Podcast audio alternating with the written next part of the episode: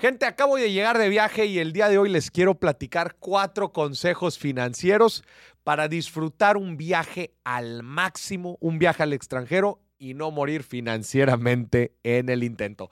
Pongan muchísima atención porque siempre en un viaje uno de los factores más importantes es el factor financiero.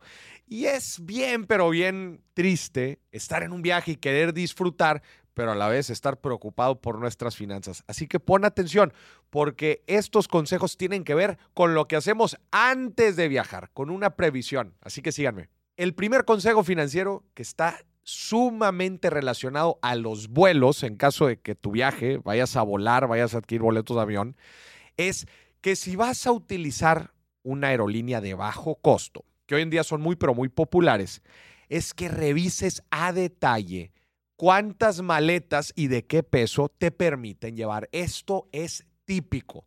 Muchas veces nos dejamos llevar solamente por el boleto más barato y esto en algunos destinos, por ejemplo en Europa, en donde es muy barato volar entre los diferentes países, no nos damos cuenta de las diferentes restricciones o condiciones que tenemos en el equipaje. Y escúchame bien, las aerolíneas han sido mucho más cuidadosas y han cambiado estas condiciones para apretarnos un poco más y cada vez más nos están quitando pesos y maletas disponibles. Inclusive hay algunos boletos que ninguna maleta te incluyen.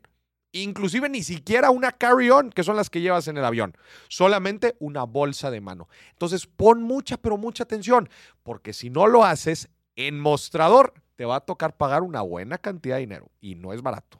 Número dos, Ahora, en donde estamos teniendo muchísimos problemas, los aeropuertos están teniendo muchísimos problemas con el equipaje y con retrasos, quiero que consideres los seguros de viaje. Hay algunas tarjetas de crédito que ya te incluyen ciertos seguros de viaje, pero en general te protegen contra cancelaciones, contra retrasos en el equipaje y algunos otros problemas que puedas tener relacionados a tus reservaciones. Claro, siempre y cuando utilices la tarjeta de crédito para adquirir estas cosas.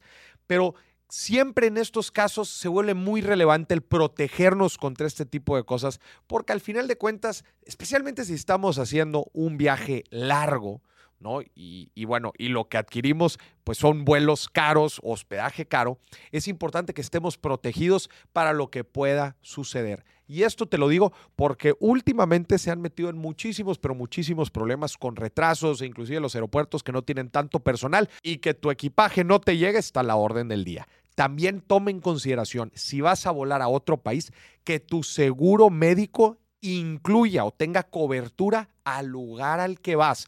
No te quieres meter en un problema ya de salud y luego entres al hospital, digo, obviamente toca madera, pero imagínate que sucede y tienes que estar pagando la cuenta de un hospital extranjero. Te puede salir una buena lana.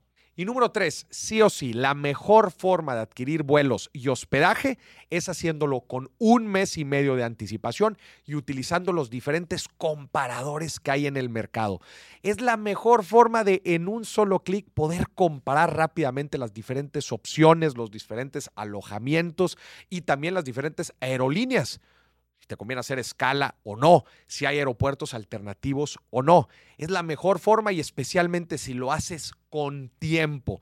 Es increíble cómo suben los precios a partir de un mes y medio antes del viaje. Entonces, hacerlo con tiempo y hacerlo con una buena planeación siempre es una buena decisión financiera.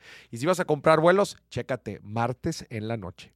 Y último consejo, si vas a ir a un destino en donde tienes planeado hacer muchos tours, eh, tomar atracciones, comprar boletos de museos, mi recomendación es que por lo menos lo hagas con dos semanas de anticipación, porque hay atracciones que se llenan muchísimo, especialmente en las principales ciudades del mundo, Roma, París, Berlín, Nueva York, que tienes que adquirir tus pases con tiempo. Y si no lo haces, no te vas a quedar afuera, pero te va a costar una buena lana, porque lo más probable es que vayas a tener que adquirir un tour guiado con un grupo y esto normalmente eleva muchísimo los precios de las atracciones o de los tours o de los museos.